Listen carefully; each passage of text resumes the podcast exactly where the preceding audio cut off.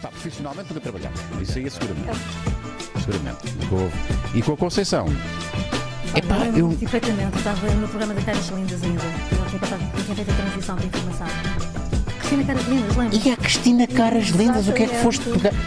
Mas eu só acho que só fui à T V I uma vez na vida. Então deve ter sido nesse dia. Eu sei que nós cruzamos, o lembro ter olhado, era uma parede de vidro, e vi-te para o outro lado. E fizemos, olá! Eu passei, tu não recebiste. E tu não estavas na informação? Não. Estamos no ar? Isto é assim. Bem-vindos à internet. Imagina que, imagina que, eu, que eu saí uma frase assim qualquer descontextualizada. Correu-nos bem. E vai lá, correu-nos bem. Bem-vindos ao Maluco Beleza Show. Uh, dois convidados. Nós estamos aqui a falar, é curioso, porque nós estamos a, falar, uh, estamos a conversar, uh, porque é uma coisa que nós fazemos antes de, antes de entrarmos no ar. Nós conversamos, não começamos a conversar só quando isto está no ar. E chegámos à conclusão que uh, nós já nos tínhamos cruzado, mas poucas vezes. Mas a malta da televisão tem sempre... Eu não sei se vos ocorre a mesma coisa. Seguramente sim. Como nós nos vimos na televisão, parece que nos conhecemos mais Exato. do que se... Mais do que se pensa. Mais do que se pensa. Sim, e, ou imaginamos até pela leitura que vamos, vamos tendo, ou por ir acompanhando aqui um bocadinho a carreira uns, uns dos outros, uhum. o carinho que vais ganhando, mas há, há, parece que há um... Parece que somos um bocadinho uns dos outros. Parece que mas é, é sentido de familiaridade, não é? É, é, exato. É, também, é, porque eu já te vi muitas vezes a televisão. Ah, ah, eu também já te vi muitas te... vezes a televisão. Vocês. E então é estranho, porque há uma intimidade que, não sendo falsa, não é. Mas é, mas. É, mas, mas, mas, há, mas há uma empatia, ou uma é. coisa, e depois é. quando nos encontramos realmente como estamos aqui agora, uh, faz mais sentido, não é? Sim, sim, acho sim. Que sim. Que bom. Porque, repara, porque, uh, isto nos acontece seguramente uh, na rua quando, quando, quando hum. há abordagem das pessoas, sim, não é? Sim, sim, sim. Nos, parece que nos conhecem sim. muito. Exato. E de facto não nos conhecem. Para nós pode ser estranho, sim. Neste sentido agora se calhar estamos a vivenciar isso. É, é? Porque eu, tô, eu dou por mim a conhecer, pá, conheço perfeitamente. Não, mas só estive contigo uma vez. Exatamente. Assim, o Pedro dizia, já me entrevistaste. Eu assim, não sei, será? Tá. É, é provável. Eu vou ficar nós estivemos juntos, num tele, gravamos um teledisco, uh, era qualquer coisa de solidariedade. E aí estivemos lado a lado. Mas eu sempre okay. disse, qualquer dia tenho de entrevistar o Pedro Barroso. Olha, já apresentaste Pronto, Pedro Barroso, Conceição Queiroz, jornalista. A diva do multimédia. A diva ah, do multimédia. Oh, yeah. Quem é que teve esse nome? Eu própria. Agora mesmo. Este momento merecia um...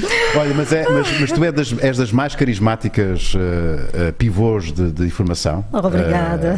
Uh, uh, de facto, pela tua... To... Por tudo aquilo que nós estamos a ver, tens uma imagem fortíssima. Uau, isso, isso não é... Acho que não estou aqui a dizer nada de não. absolutamente extraordinário, é notório. Uh, e tu, uh, Pedro, o que é que eu te posso dizer? Tu fazes papéis... É, é, é aquilo que me apetece logo dizer. Tu fazes papéis extremos, meu. Tu fazes papéis uh, ali mesmo no limite do... Deixa-me usar aqui a palavra certa. Do limite. Eu quero ouvir-te. Não sei, são extremos, são extremos. Eu acho que é, é aquilo que dá, dá mais gozo a um ator, que é ir para caminhos muito perigosos, uh, em termos de descontrolo e em termos de, pá, de loucura, se quisermos, não é? E então há, as imagens que eu tenho mais, mais presentes tuas são, pá, são, são, são, são personagens muito, muito limite. Hum, portanto, parabéns porque vocês se destacam nas vossas, nas, nas vossas duas áreas. Mas, uh, se bem que há aqui Obrigada. pontos em comum. Sim. Obrigado. Eu estava a pensar nisto porque eu acho que um bom ator tem que ser um bom investigador uh, e um bom jornalista tem que ser um bom ator às vezes, ou atriz. Acontece. Olha, não? Boa, é, é, tem que haver um trabalho, eu acho que... Sim. Diz, diz, diz, diz, diz. Não, não, o que eu ia dizer era mesmo, era um, era um parênteses. Como falaste em ator, uh, curiosamente eu de vez em quando faço umas cenas nas nossas novelas da T V I. Ah, é? Isso levou-me a fazer um curso de representação só para, quer dizer, ter alguma noção, naquela noção mínima das coisas. Mas vais como Conceição ou vais como... Não, não, eu, eu, eu pensava que me convidassem para fazer de jornalista. Jornalista, sim. Não, tenho texto. Fiz uma vez, a última vez fiz de... Era uma, uma ex-manequim, okay. uma trambiqueira daquelas, e era dona de uma agência de modelos. O que é uma trambiqueira? Imagina. O que é que é uma trambiqueira? Uma trambiqueira, uma expressão brasileira, né, que significa uma metida em cambalachos, né, cambalachos. De esquemas e tal. Mas eu acho que isso até mesmo te pode dar, isto ao longo do tempo, eu não, eu não sei se pessoas também se cruzaram contigo, eu acho que os cursos de representação te podem dar muito, muita bagagem, muitos uhum. cursos, muita proteção e, e até uma mesmo elasticidade, uma é? outra, exato, é uma, uma outra elasticidade, até mesmo a gerir as entrevistas, é, é, é. controlares uma parte emocional. Eu, eu, eu, do, eu do meu lado concordo plenamente com isso, porque aquilo que eu, a forma como me fui edificando, é um bocadinho que estamos a, a partilhar, um, a representação entra um bocadinho na minha vida de uma forma muito orgânica, e depois seguramente só, só segui o meu instinto. Acredito que a representação há claramente uma altura em que me salva, se calhar de emoções que eu não, não purgava, não falava, uh, de algumas coisas da, da minha infância, e de quando descubro que, ok, decorar, um, ir atrás das emoções, e quando descubro que há aqui uma ferramenta que eu consigo sentir-me bem, yeah, e que há um... Uah! E podes vomitar cá para, vomitar cá para fora. Uau. Mas depois ainda posso trabalhar isso para outros pontos, é muito importante, mas há claramente um lado de jornalista, de interesse, mas eu acho que isso sim, sim, depois sim. tem a ver com, contigo, com o teu A D N, com a tua inquietude, uhum, com o teu lado de seres muito perspicaz, mas também muito, muito persistente. Mas eu gosto de fazer aquilo que se pode dar em inglês, não de spacing, mas é trabalho de fundo. Sou muito irrequieto até... até conseguir ir, mas vou muito pelo instinto, mas acho que existe um grande lado jornalista, sim, interessado, de investigador. Não, e quanto mais não de analítico e observador, é, não é? Até para, para te preparares, não é, para, para cada papel que, que desempenhas. Nós, no jornalismo, quer dizer, eu sou jornalista de investigação, não é? Isto obriga-te a ir a fundo. E a coisa mais difícil, acreditem, é colocar aquele ponto final. Eu não consigo. É muito difícil. Ah. Ou seja, deixar de estar ligado à história? Não, não é isso, é no sentido de ter sempre mais material, ou seja, eu posso ir mais longe. Mais fundo ainda. Exato, imagina, amanhã, por, por hipótese, por acaso até vai passar. Não, vamos já falar sobre isso, okay. Vamos já fazer aqui um enquadramento. Esta senhora que aqui está, já disseste isto publicamente, tu, tu estás a ser ameaçada... Uh... Estamos a dizer isto com muita, leve... com muita leveza, mas isto não tem graça aqui, nenhuma. Mas... Sim, não está. Portanto, vai amanhã estrear uma, uma peça, uma grande reportagem, uma grande reportagem uh, e, e já foi anunciado, portanto já, já a prova está, está... está no ar. E tu já estás a receber ameaças? Sim, já me tenho, já me, já me tenho dito, tenho muito cuidado, etcétera. Já não trouxe o carro hoje, por exemplo. Mas estou protegida. Dá-me mais detalhes. O que é que vai acontecer amanhã? Que... Amanhã vamos emitir uma grande reportagem na T V I, no Jornal das Oito, quinta-feira, um, sobre as atrocidades na Guiné-Bissau. Ou seja, é uma clara violação dos direitos humanos, olhando para aquilo que são os últimos relatórios internacionais, e que nós implicamos, de certa forma, com base nos relatos, na primeira pessoa, o próprio Presidente da República. Ui! Sim. Com quem é que está a ser? Está tudo documentado, atenção. Mas, pela primeira vez, tu tens alguém que tem coragem de tocar na ferida, tocar naquele ponto, porque o que está a acontecer é dramático na Guiné-Bissau, e não se fala nisso, fala-se, né, na paisagem, nos bijagós, etcétera. Isso é tudo muito bonito, obviamente, mas é preciso ir mais fundo e ter a coragem de mostrar o que está efetivamente a acontecer naquele país. Estamos a falar de perseguições, estamos a falar de, um, de, de sequestros, né? Estamos a falar de tortura, portanto, é gravíssimo. Estamos a falar de jornalistas em pleno exercício das suas funções. Imagina, eu já fui jornalista de rádio, na Rádio Clube Português. Eu, eu, eu, eu, eu lembro-me de ter emocionado a ouvir esta, a história desta, desta rapariga que vai entrar amanhã na reportagem. Ela está a apresentar o Jornal da Manhã e de repente entra uns tantos a disparar.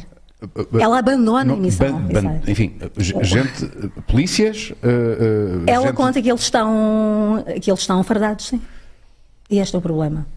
E não é a única a contar isto. E existe uma câmara de videovigilância, inclusivamente, não posso dizer mais. É muito grave, sim. Então ela abandona a missão, obviamente, sai a voar e tenta escapar, salta de uma varanda. Tu és o rosto desta investigação, quando, no entanto, existe aqui uma equipa muito grande, portanto, o, o porquê, independentemente, com tantos temas fraturantes neste, neste momento, o porquê de vocês se redirecionarem para, para este pois. tema, com, com tantos e... Sim, porque é, como é que esta história... É um trabalho de equipa, por norma. Eu trabalho há vinte e oito anos e, efetivamente, é, é, é sempre assim. Desta vez, curiosamente, é algo muito solitário. Para mim, é um trabalho altamente solidário. E foi à distância, não é? À distância, exatamente. Agora que tocas nesse ponto, porque repara, uma das regras do jornalismo é, é a presença, é a tua presença, sim, do repórter. Tens lá estar a ver e ouvir em primeira mão, isso é importante, não é? E recolher a informação. Agora imagina, eu que nunca estive na Guiné-Bissau. Estive, tanto, até nas montanhas, montanhas do Iémen eu estive, na Guiné-Bissau nunca estive. Portanto, tens de encontrar fontes hum, rapidamente em Bissau, que te enviassem material, checar tudo, cruzar informação, ver os documentos, e com, em tempo recorde, que eu fiz em tempo recorde, quer dizer, não, não foi fácil, não é? Portanto, eu nem podia deslocar a Bissau, toda a gente dizia, nem penses em, em viajar para Bissau. E que, e, que, e que tipo de ameaças é que recebeste? Uh, diretas ou alguém teve... Como é, não, avisavam-me, é avisavam-me, avisavam-me, avisavam-me. Recebia mensagens de lá, de Bissau, pessoas que vinham, eu fui ao aeroporto esperar algumas pessoas que me disseram, uhum, claramente, tem muito cuidado. E agora que a prova começou a passar desde ontem, então as coisas pioraram. Mas, assim, nós somos, um jornalista de investigação está habituado, normalmente, né, a lidar com isto. Repara uma coisa, não é que eu não tenha medo, mas é mais do que isso. É, O medo atrapalha-me. É mais o sentido... Não, é, é a noção do perigo. Não. Faz-me entender, percebes? Há um sentido de missão... Também, implícito. Necessariamente. Eu não, ou seja, tu chegas a um momento em que é o chamado ponto sem retorno. Tu sabes que não podes recuar. Tu não podes deixar aquela história um, a meio. Tu não podes deixar de contar ao mundo, partilhar isso, o que está a acontecer. Isso. Tu tens os Repórteres Sem Fronteiras a falar nisto, tu tens o Departamento de Estado americano, em Washington, a deixar estes alertas, as Nações Unidas. Quer dizer, de que é que te está à espera? E como é que tu tens Marcelo Rebelo de Sousa e António Costa a legitimar este governo? Uhum. Do indivíduo, se é só quem embalou, o presidente da, da Guiné-Bissau, tomou posse num hotel em dois mil e vinte. Foi empossado não pelo presidente da Assembleia, mas pelo vice-presidente da Assembleia. Numa altura em que se aguardava pela decisão do Supremo Tribunal de Justiça sobre o contencioso eleitoral. Ou seja, tudo isto vai contra a Constituição. Eu vou ver a reportagem amanhã. É verdade, chama-se uh... uh, União, e, União e Luta. Horas? No Jornal das Oito, ia das okay. Areias vinte e trinta, perto das nove da noite, sensivelmente. Sim. E estou muito entusiasmado, obviamente. Estamos a acabar de montar ainda a reportagem, né? Está quase pronta. Mas uh, continuo a receber informação, né? E já, já não sei o que fazer, o que agora, o que é que eu faço? Como é que vou incluir, não vou incluir? Sabe? Exatamente, é tramada, permite-me a expressão. Usaste aqui uma palavra muito... muito pá, a cena de, há pouco estávamos a falar de uma... Lá está, em off, estávamos a falar de uma coisa que eu, que eu hoje já sei o que é que é. Já ouviste falar no Complexo de Jonas? Complexo de Jonas. Jonas, episódio bíblico, Jonas, que ah, ficou sim, três sim, dias, sim, sim, três sim, sim. dias dentro, no interior de uma, de uma okay. baleia. E, aquela, e nós estávamos a falar sobre, sobre o que é que isto significa, ser, ser, ter o complexo de Jonas, que é alguém que, não, que tem medo de, ser, de cumprir a sua missão, uhum. de, de se tornar verdadeiramente o, o, grande, o, o, o tão grande como pode ser. Isto tem a ver com, com isto que estamos a falar, de, de, pá, de cumprir a missão. A tua missão é claramente, olha, meter-te em, meter-te em trabalhos, arriscar a tua vida e contares a história. Tens de contar a história, se não contares a história alguma coisa falha em ti. É verdade. E a tua missão, se, tu já descobriste qual é, que é a tua missão? Já, não é? É, é ser ator. A minha é ser, é, é ser ator. É. Então porquê é que não estás a... Estás tão bem. Porquê é que não estás a representar agora? Há pouco também estavas a falar sobre isso. Um, olha, porque a vida de uma forma muito, muito generosa também me encaminhou para outras... Uh, para outras rotas. Acho que isto é... Não sei que... Por que momentos é que... É, tu possas ter passado, eu claramente depois do momento que eu, que eu já falei, ou seja, de ter que me reestruturar, ter que fazer uma, uma pausa, um, eu passei a privilegiar bastante uma frase que uma pessoa muito importante para mim me disse, que é, às vezes um não para os outros é um grande sim para ti. Jorge Coutinho foi a primeira pessoa que me uh, incentivou a ter a coragem de dizer o não. E, porque antes dizias sim a tudo? Diz? Antes dizias sim a tudo? Não, não, não é que dissesse sim a tudo, mas é quando realmente te vêm com as propostas, aquelas que podem ser mais aliciantes ou que te podem causar receio de não aceitares e depois lá à frente não haver um caminho e eu ter a coragem de dizer agora eu preciso de, de mim, talvez porque nunca tenha querido ou desejado parar até a certa altura, com uma certa urgência sempre de, de saber mais ou de achar que depois uh, poderia não ser chamado para um próximo projeto. Acho que também fez parte da idade... estar a fazer novelas e teatro ao mesmo tempo e desafiares a tua energia, a criatividade e, e, e a eloquência da, da altura, mas depois há uma altura em que eu saio de Portugal, que regresso, e agora quando, quando regresso... Foste para onde? Fui, saí de Portugal, tinha dito que não queria mais fazer um projeto e eu já fiz três vezes o caminho de Santiago Compostela e na altura a única coisa que eu senti que gostaria de fazer quando me perguntaram o que é que tu queres fazer, Santiago Compostela, um, foi... caminhar, e procurei uma rota, fui para o Japão sozinho durante dois meses fazer uma caminhada, chama-se Shikoku-en, é considerada Santiago, é a rota no Japão, de Santiago Compostela, do Japão. É, caminho... é a versão Santiago Compostela do Japão? Sim, mas caminhas em Japão antigo feudal, completamente, é... Eu vi imagens no Instagram, foram... tu completamente sozinho. Assim, dezembro, Uau. escolhi um caminho mais difícil, foram setenta e quatro dias a andar, mil e quatrocentos quilómetros, oitenta e oito templos, muitos dias... ou muitos dias perdidos, não falas inglês, há uma outra linguagem dos sentidos que tu aprendes a respeitar, há um outro...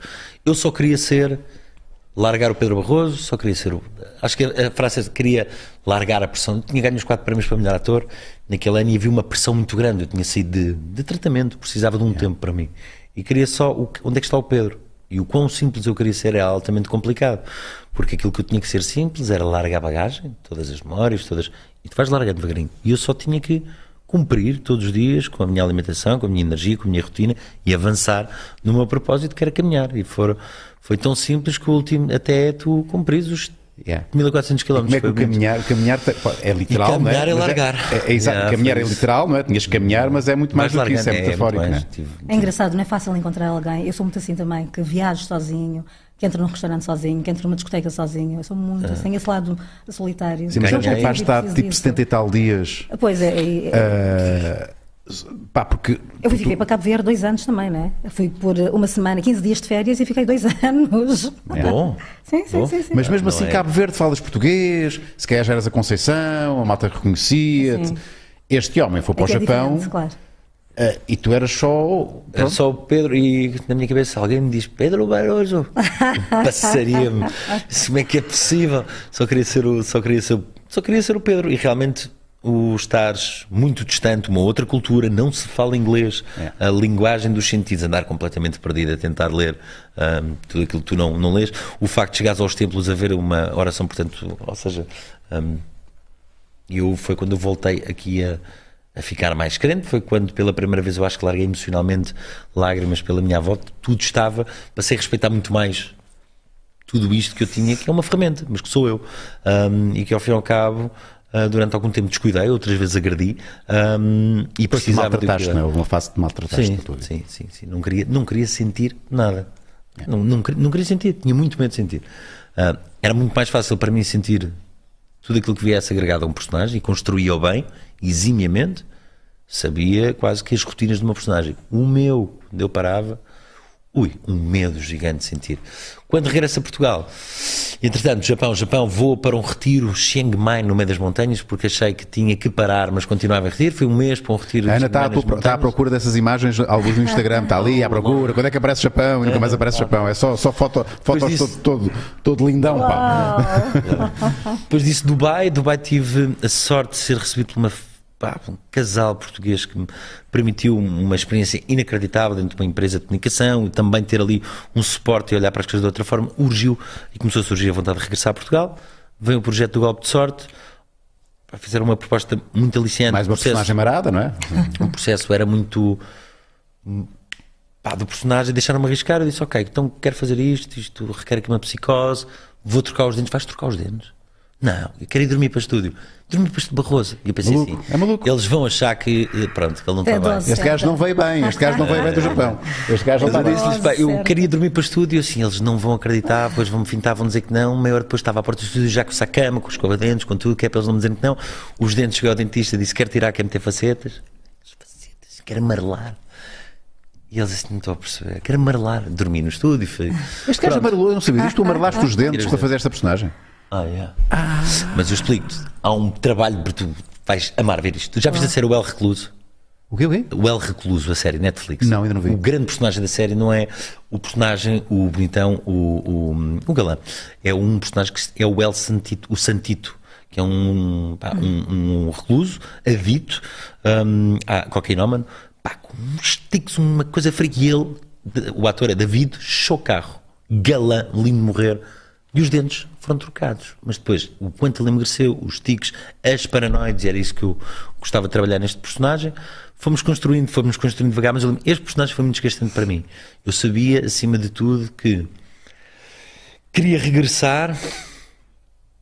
Ah, bem, isto não é, eu, eu tinha que regressar por mim, por mim, e tive muito medo os primeiros dias de achar que não conseguia, até tu voltas a mexer na ferramenta, não é?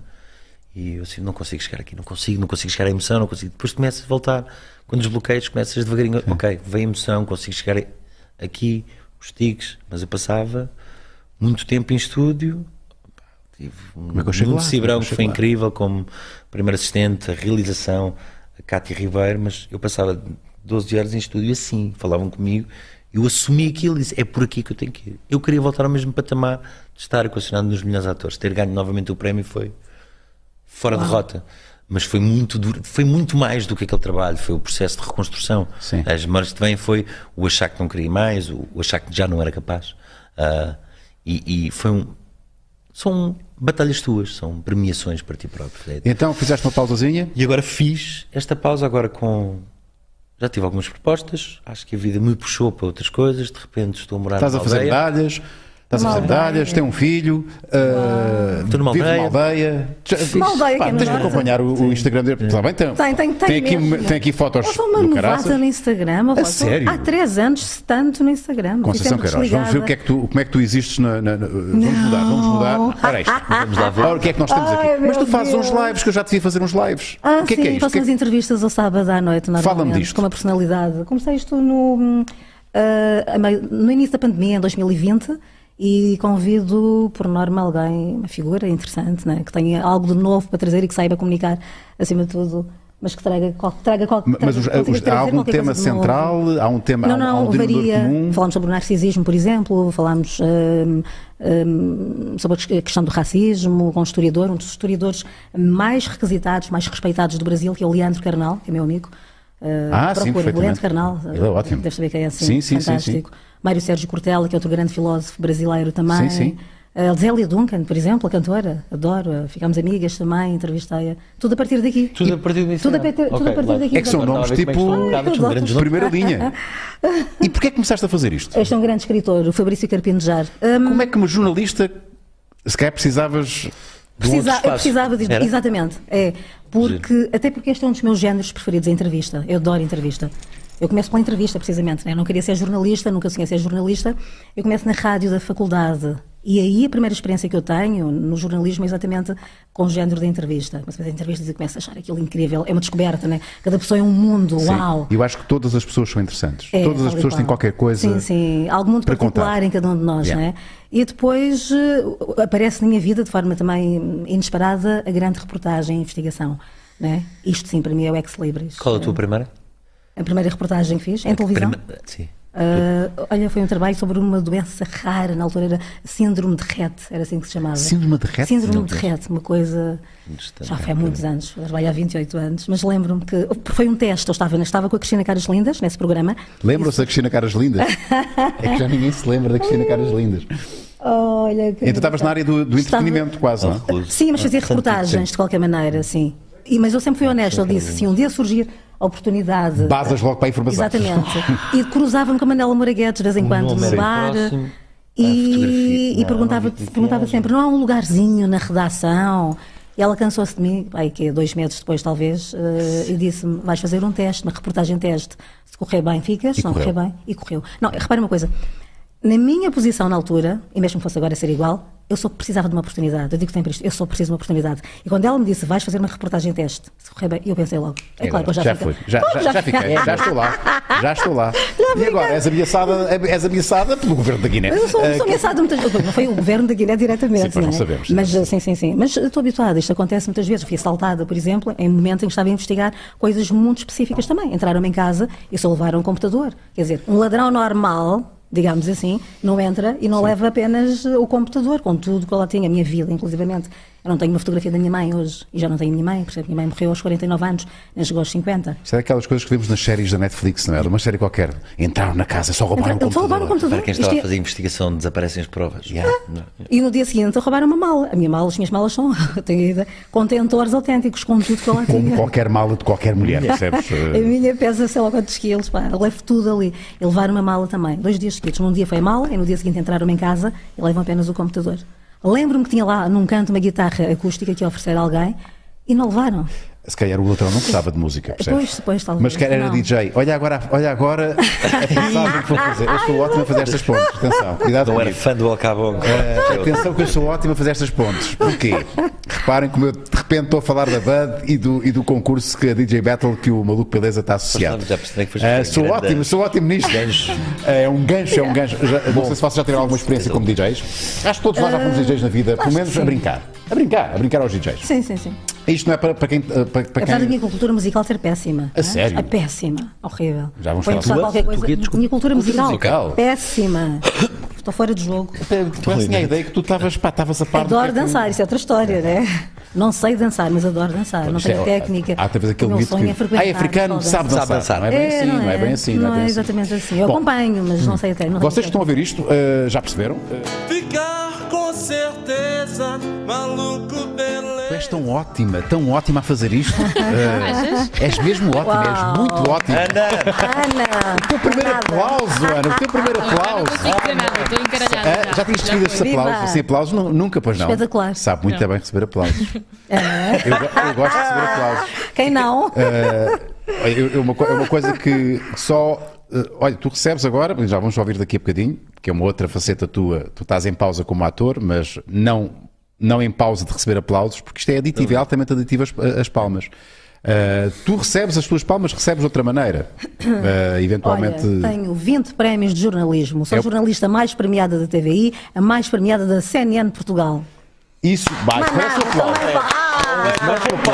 Merece um aplauso. Porque isso é um reconhecimento dos pares também, não é? Um reconhecimento dos pares. Não, sim, obviamente, claro que sim. Claro que sim. Uh, e, isso, e é uma forma de aplausos, não é? Sem dúvida. É. E tu nunca estás à espera, no fundo, acho que o prémio valoriza muito o trabalho de bastidores, não é? As pessoas não imaginam. Um, Como dá exatamente o trabalho que dá a fazer uma boa reportagem. E só os pares é que reconhecem. É verdade. Né? Porque eu acho que, acho que o público não. O público só não quer dá receber, bem essa noção. Sim, sim, São sim, processos, sim. eu acho que não tenho noção do que é, posso uhum. imaginar, mas acho que dentro de cada um de nós, cada cria ou a investigação, são processos muito pessoais. Sim, sim, sim, é mais sim, do que sim, investigação. Sim. É. Há muita coisa que, que mexe. E há uma entrega muito grande. Repara uma coisa, eu, eu, eu acredito muito que em cada reportagem que pomos no ar, qualquer um de nós, jornalistas, tu. Dás também ao público qualquer coisa de ti. De ti. É verdade. Hum. Se fores arrogante, tu vais passar de ser. Ou seja, ou seja, eu defendo que tu não enganas o então teu telespectador. Não é um trabalho assim tão objetivo. Se é assim tão como, objetivo, uh, como digo? Não é assim um trabalho tão objetivo. Ah, sim. Uh, Isso é uma discussão. Não é? É Continua a ser eterna uma discussão. discussão não é? Eterna discussão, sim, sim. Ou seja, como é que alguém, como eu, por exemplo, e outros jornalistas que já estiveram em locais de conflito e viste gente a morrer à tua frente? Em Hong Kong, por exemplo, lembro-me de ver polícias, não é? A quem o pescoço foi cortado, por exemplo. Tu viste isso? Eu vi isto em Hong Kong. São imagens que nunca passámos aqui. Imagina, eu em estúdio passava as imagens das manifestações em Hong Kong e era apenas o quê? O que é que nós víamos? As pessoas pelas ruas manifestavam-se, gás lacrimogéneo, os chapéus de chuva, não mais do que isto. Eu fui ao local e aí sim eu vi banhos de sangue. Imagens que... É a China, não é? Imagens que nunca passaram cá para fora. Sim. Por isso é que eu defendo muito esta coisa do jornalista estar presente. É muito importante. Tu conseguires ir ao local, ir, ir ao local, falar com as pessoas, ver, ouvir, é extremamente importante. E aí que eu tive essa noção, como é que é possível, não é? Quer dizer, imagens que eu em estúdio passava, mas nunca nada que se comparasse com isto. Pessoas atiradas ao mar, inclusivamente. É. Então, hoje em dia, se calhar, passa... com distância consegues, uh, e há um espaço diferente, se calhar, para conseguires abordar esse, estes temas, não é com esta ligeireza, mas desta forma, uhum. uh, muito mais honesta. Como é que tu geres a questão de... Nós, não é, tens que criar filtrar. distâncias? Não, tens que filtrar ou não poderes dizer exatamente, tens que...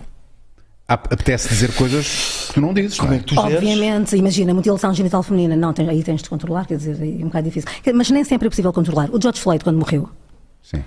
Uh, no segundo dia em que demos essa notícia, eu estava em estúdio e coincidia, por acaso, com o meu aniversário. Faço anos agora no final do mês. Coincidia com o meu aniversário. As pessoas não sabiam disto, não tinham de saber. Quem estava lá em casa, o telespectador. Eu não consegui, eu emocionei-me de tal maneira e não consegui acabar aquela frase. Comecei e parei. Aquilo foi tão violento, tão violento. É, há tanta coisa violenta, mas aquilo tocou-me de tal maneira, entendes, que eu não consegui acabar o texto do lançamento da reportagem. O realizador ainda fez aquele compasso de espera, na esperança que eu me conseguisse recompor Sim. e continuar. Eu não conseguia, de facto. Eu crachei completamente. Quando o Pedro Lima morreu, por exemplo, era amiga do Pedro Lima. Sim. Tinha falado com ele dias antes. E eu é que estava em estúdio mais uma vez e eu é que dei aquela notícia. Sim. Um colega meu que também é que morreu, o nosso colega da T V I. Eu é que estava em estúdio e dei a notícia. E eu também não aguentei, percebes? Foi aquela pessoa que me pegou o colo quase. Um, quando cheguei à T V I, vinha com uma linguagem da rádio, que tive na Rádio Clube Português. Uh, não conhecia a linguagem televisiva. E cheguei, olhei para aquilo e disse, eu não quero saber disto para nada. Eu cresci sem televisão em África, hum. até aos doze anos, não percebo nada disto, vamos já embora. Ele disse, nem penses, Conceição, olha à tua volta. Se esta gente toda é capaz, tu também serás capaz. Eu fiquei assim, e de facto, as coisas uh, correram bem, não é? E Sim. eu fui ficando. Portanto, são, respondendo à tua pergunta, há uma gestão que não é controlada, não é? Tu não programas a emoção. Tu não programas isso. Sim, eu não imaginei vale, que naquele vale dia... E olha, com certeza. Aí tens de ser um bocadinho atriz, não é? Porque tens que, aí tens que enganar um bocadinho, porque apetece dizer coisas, e apetece, se calhar apetecer-te-ia... Pá, desabares ali num, num choro. Sim, e, completamente. E... e aconteceu quando saí de estúdio, aconteceu. Lembro de ir de carro a conduzir completamente transtornada. Aquilo é. custou-me bastante. Repara que nós fizemos um, a comunidade africana, e não só, e não só. Em plena pandemia, em dois mil e vinte, aquela manifestação, quando morreu o George Floyd, uma moldura humana incrível. brancos, negros. Pela primeira vez houve indianos e vi chineses numa manifestação em Portugal. Nunca tinha visto. E tenho estado sempre na linha da frente em quase todas as manifestações. Quando não estou é porque estou a trabalhar, percebes? Uhum. Porque eu defendo as lutas. Eu sou a favor das lutas. Um, e dou a cara e sou muito atacada por isso. Não sei se têm noção disso. Sim, porque, não. Sim, sim, porque, porque não é muito comum ver jornalistas a darem. Mas só em Portugal, oh, Rui, só em Portugal. Aqui isso não acontece. É, só em Portugal, e que os jornalistas não abraçam causas. Ou pelo menos as pessoas não estão habituadas a ver isso. Sim. Entendes? Por lá fora é normal, é comum. Sim, sim. E eu não consigo, não, não resisto, desde que isso não choque com a profissão, não é? Não. Claro, claro, claro, claro. Obviamente, não posso fazer publicidade, por exemplo. Sim, mas muito isso bem. A mesma carteira profissional não te permite. Exatamente. Uh, E tu, Pedro, tu já recebeste, recebeste prémios, mas as palminhas é que é, não é? As palminhas é que é, as palminhas é que é. Uau, vamos lá! É. Então, tu, vamos já falar sobre isto. Isto é uma forma de receber palminhas. É. Porque tu tens estado aí uh, com a palavra e a música juntos, Poesia ao Piano é o nome deste projeto, tu e o Paulo Lima. Uh, já há um C D disto. Uh, mas ninguém melhor do que tu para explicares que projeto é este. Nós vamos, vamos uh, ouvir-te a ti e ao Paulo uh, uh, em, por, duas, por duas vezes, vais fazer aqui duas atuações. O que é que é isto? Então, antes de mais, palmas, palmas para o Paulo Lima. Mais o Paulo Lima, como eu lhe, como eu lhe chamo. Um, eu gosto de enquadrar aqui um bocadinho e, e vou, ser, vou ser rápido, sucinto. Um, Estando ali no meu cantinho mágico na aldeia, há uma altura que eu estou a fazer uma campanha para a Câmara de Liumil, creio. Temos que gravar a voz off desta, desta campanha e vou ao estúdio do Paulo. O Paulo, quando estou a gravar a voz off, um, alguma coisa ele ouviu e viu que a minha voz seria possível gravar. Um, alguma coisa questionou-me se eu tinha, se eu gostava de cantar e se eu cantava. Eu disse não. não ele assistiu uma vez, eu disse não. Isto é necessário, eu disse não. Mas olha que eu já fiz aqui isto, isto e isto. Ou seja, com alguns projetos meus, ou seja, a minha mãe é culpada se calhar de me ter guiado por este universo das artes, um, sempre com bastante liberdade, mas com um lado muito um, de instrução e de guia. A minha paixão pela poesia nasce com a minha mãe. Eu sempre escrevi muito também como forma de purga, mas houve uma altura que comecei a querer, quando comecei a gostar de vídeo de uma forma autodidata, a querer começar a compor os vídeos uh, com, com narração. Um, mostrei dois poemas ao Paulo e entretanto falei de um livro que a minha mãe tinha escrito aos quarenta e um anos, que se chamava quarenta e um, um, e mostrei-lhe de poesia. Um, escolhemos alguns textos da minha mãe, alguns deles textos que eu gosto um, e outros que eu, que eu tinha escrito. Juntámos, criámos aqui uma seleção de doze poemas. Isto foi bonito, foi gravado em tempos de pandemia, eu a sair do cantinho mágico na aldeia. Foi uma forma de manter aqui, na verdade, porque a proposta que nós temos acaba por ser é a leitura de poesia. Eu leio declaradamente, mas tem momentos, tenho... Há uma liberdade que o Paulo também me deu e que foi criada também é desde o primeiro momento. Isto é de performance, uh, em que há aqui poemas mais, mais densos, textos mais densos. Uh, um que é do Jean, Jean Couto, não se conhece, que é o Mentiroso. Foi o primeiro monólogo que eu fiz. Eu fiz esse monólogo aos vinte e dois anos, quando toda a gente dizia não, és muito novo para fazer isso. É um monólogo para alguém mais maduro, é, é demasiado cedo para fazer isso. Foi, pá, na altura eu risquei, de uma forma muito definitiva. Quis fazer um monólogo pesado, é um borderline. Uh, depois tem um texto do nosso José Régio, mas que eu conheci da forma mais bonita, dito pela Maria Betânia, numa conjetura de espetáculo muito bonita que ela tem, que é o Cantico Negro. Um, depois tem vários textos meus que na verdade também simbolizam aqui um bocadinho. Ah, tens aqui o Cantico Negro também? Sim. É, é, é, é, é uma grande responsabilidade. É uma grande responsabilidade. Vamos começar por um. O que é que vais interpretar aqui? Um, então, vamos começar. Vamos começar. Parece que agora fazer aqui quatro ou cinco. Vamos começar.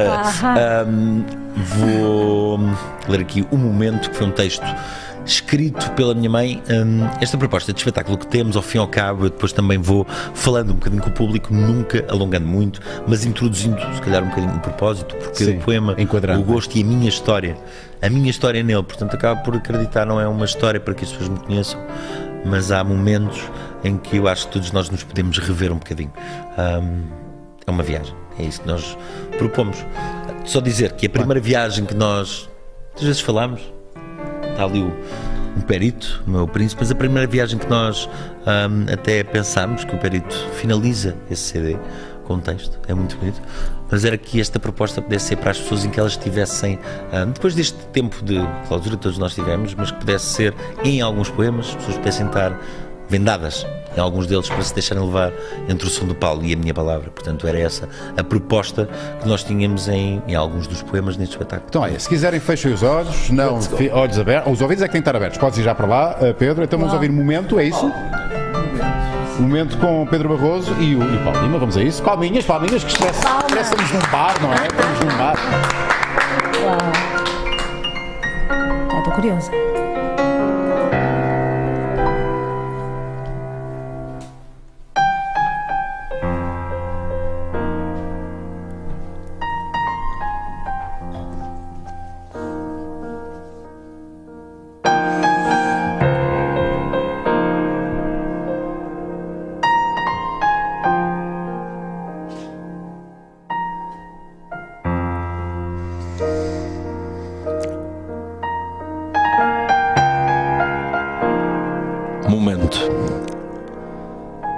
Filósofa, ensaísta, escritora, Simone de Beauvoir escreveu um dia: o presente não é um passado em potência, ele é o momento da escolha e da opção. Hoje, agora, é o momento, o meu, o vosso. Paixões invertidas são como quadros por pintar.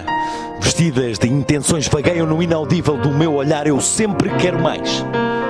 De mim, de vós, da vida. Abraçado. Abraçado a mim, eu revolvo. As memórias que guardo são como coloridos livros de sorrisos que a alma guarda. Save us. Momentos. Momentos únicos.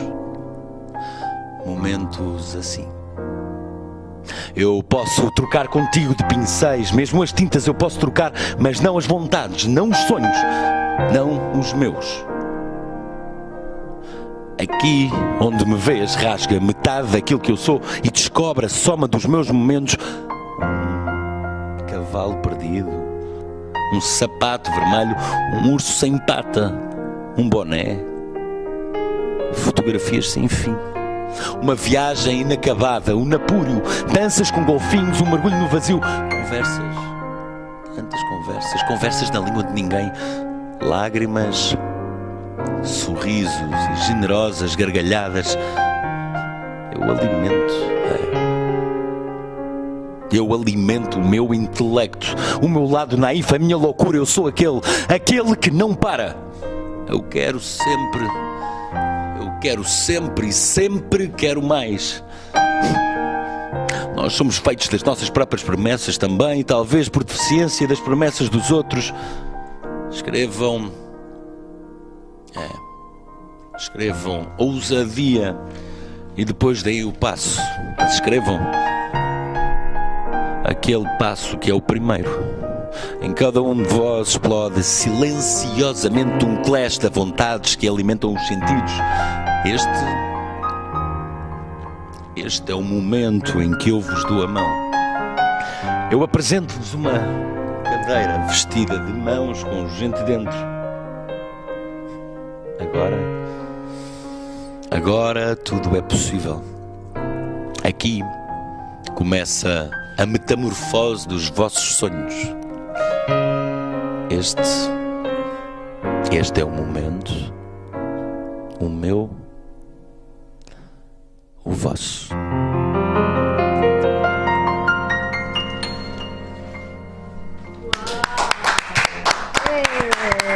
Muito fixe! Epá! Vai para a Lívia! Muito bom, e vocês ainda vão fechar a, a, o Maluco Beleza Show. Isto é um momento show, show, show. Isto é super arriscado na internet. Moda. Ih, poesia, Uau. poesia Incrível. No Maluco Beleza. Isto, oh, isto é que é ser maluco. Pura. Foi fixe, foi fixe. Que grande momento. Obrigado. Parabéns. Uh, ora bem, uh, eu tenho perguntas para vocês através do Patreon. Tenho aqui o Gustavo Santos uh, que pergunta, para já, saúda-vos, olá aos dois convidados. Perguntas para a Conceição. Será que os portugueses estão mais conscientes e ativos na luta contra a discriminação racial barra social do que há dez anos atrás? As redes sociais ajudaram ou só vieram piorar? Estou a falar com alguém que, lá estávamos a falar de causas e tu sempre foste, uh, sempre desta cara, uh, sempre uhum. tomaste partido, foste à luta por estas causas. Uhum. Se calhar estás, estás abalizada para falar sobre isto. As coisas mudaram há dez anos, de há dez anos para cá? Bom, se acho que sim, na última década as pessoas pelo menos interessam-se um bocadinho mais. Agora, não esperem que eu diga que não existe racismo. Quando as pessoas saem e dizem, não, não se fala no racismo... Quando alguém porque... te diz, não há racismo em Portugal, qual é, qual é que é a tua reação? Bah, e depois, se quiserem ser mais específicos, não há racismo sistémico em Portugal, que é outra palavra que... Bah. Vamos ao racismo, racismo institucional, por Sim. exemplo. Racismo estrutural. Sim. Um negro brasileiro, por hipótese, quer arrendar uma casa. Isto acontece todos os dias. E o senhorio diz claramente, eu não arrendo a casa a brasileiros. Se por acaso esse brasileiro até tiver o sotaque disfarçado... Ainda passa. Oi. Até passa, mas quando lá chega... E se percebe que é brasileiro. Exatamente, e que é negro. Uhum. Há um duplo sofrimento, não é? Uhum. Um, já não acontece. Ah, a casa já está arrendada, já prometi outra pessoa, há mais alguém interessado, etc, etc, etcétera. Não é? Estava a tentar aqui a pensar em mais exemplos. Uh, que acontece todos os dias, é que são... Além dos insultos, percebes? Como é que se, como é que se entra? Ou melhor, como é que se liga para o meu local de trabalho, por exemplo... E diz-se, a Conceição Queiroz tem de sair. Isto aconteceu. E porquê?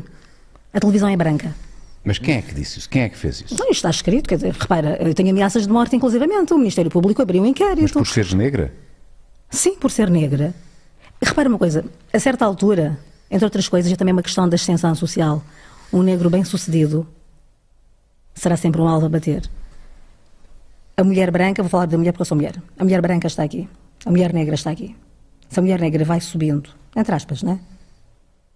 E a certa altura está ao mesmo nível que a mulher branca. Senta-se na mesma cadeira, faz o mesmo trabalho, apresenta o mesmo programa, inclusivamente.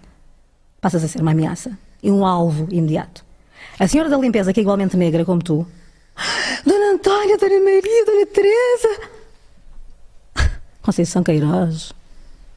Não sei se me faço entender. Ou seja, aquela senhora negra que limpa as escadas... ou que te serve o café, não representa uma ameaça.